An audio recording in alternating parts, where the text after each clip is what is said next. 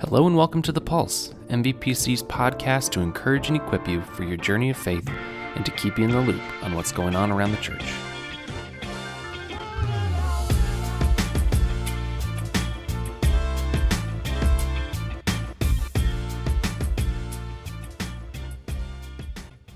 Hello, everyone. Happy New Year. I hope you all had a wonderful Christmas and wonderful New Year's celebrations. My name is David Miles. I'm a part of the pastoral staff at MVPC. And believe it or not, but the Pulse is 40. That's right, 40 episodes old. I want to thank you so much for listening to the Pulse. It really is a joy to be able to do this uh, more or less on a weekly basis. I don't know about you, but uh, I really had a great Christmas holiday. Uh, after Christmas Eve services at the church, I went home and stayed up most of the night putting in this old train set that was my grandfather's when he was a boy and my father when he was a boy. And it was something that was set up for my sister and I when we were kids. And this was the very first year that we brought it out for my kids.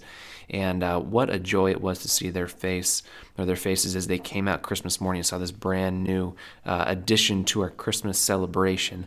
This old train running around the tracks, and uh, that was just a really great memory for me. It was, it was, just so good to spend time with friends and family, and I hope that you had the opportunity to do that as well. I went up on the 29th uh, to Bellingham to visit an old friend who was in town from California. He is a university minister down at First Pres Berkeley, and uh, just a great guy. We went to college together, and so I went up to Bellingham to spend some time with him. We had a great time uh, wandering around the city, looking at bookshops, eating some good food, and he recommended to me this bookstore in Mount Vernon. And so on my way back home, I decided I was going to stop there. Well, I didn't have a whole lot of time, and I got stuck in in uh, accident traffic, and so I got there just a few minutes before the bookstore closed.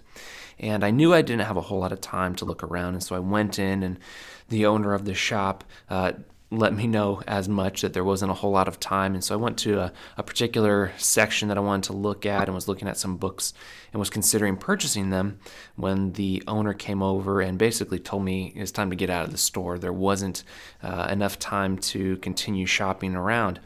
And I got to be honest, I was a little taken aback. I understood that the store was closing, but the way that it was uh, presented to me that the store was closing was a bit abrupt and uh, was pretty surprising to me. And so I put my books back on the shelf. I didn't really have time to figure out which ones I wanted to get.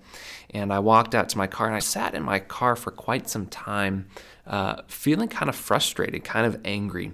I don't know if you've had those types of experiences before where something kind of catches you off guard at, at how upset it makes you. And and so I sat in my car, and I think I was kind of frustrated because I didn't get the books that I wanted, and Mount Vernon isn't anywhere close to Maple Valley, and so uh, it's not just a a skip and a jump to head back up there and pick them up. So I was going to go home empty-handed, but I think I was all set at how uh, how unwilling the owner of the store was to work with me.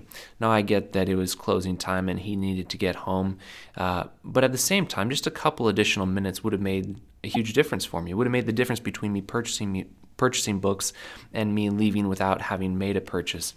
And as I was sitting in my car reflecting on this, trying to understand why I was so frustrated by all this, I came to the realization that I think oftentimes we as believers are a lot like that shop owner, in the sense that there are people that we know in our lives who are looking, they are seeking to know more about God. They want to come and experience and learn, and they want us to help them engage in that process. They want us to be available to them to help them learn more about God. In the same way that I walked into that bookstore looking to walk out with books in my hand, I went in looking for something, and if the owner of that store had only been available to help me in that process, I would have walked out with what I was looking for.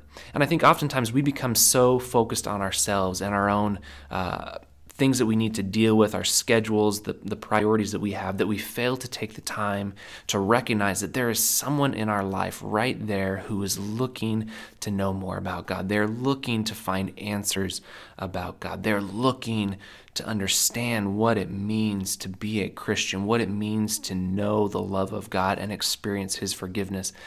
And we are so busy, so focused on the things that we have going on in our own lives that we are unwilling to be even the slightest bit flexible to help them grow and enter into that process. And I felt a little bit convicted by that because I know that's true for me oftentimes. I get so caught up in what I'm doing and what I want that I forget about the fact that there are other people around me who are hungry to know about the goodness of God. And I don't always take those opportunities to invite them in, to share with them, to love them the way that God really wants them to be loved through me. And as we enter into this new year, I think that's my hope in a lot of ways for us as a body that we would be the type of people who would be on mission on an everyday basis, people who would be willing to make sacrifices, who would be willing to be sacrificial with our time and our energy and our love, people who would be willing to bend over backwards, maybe even at times, to help other people come to experience and know what it means to have a relationship with Jesus Christ.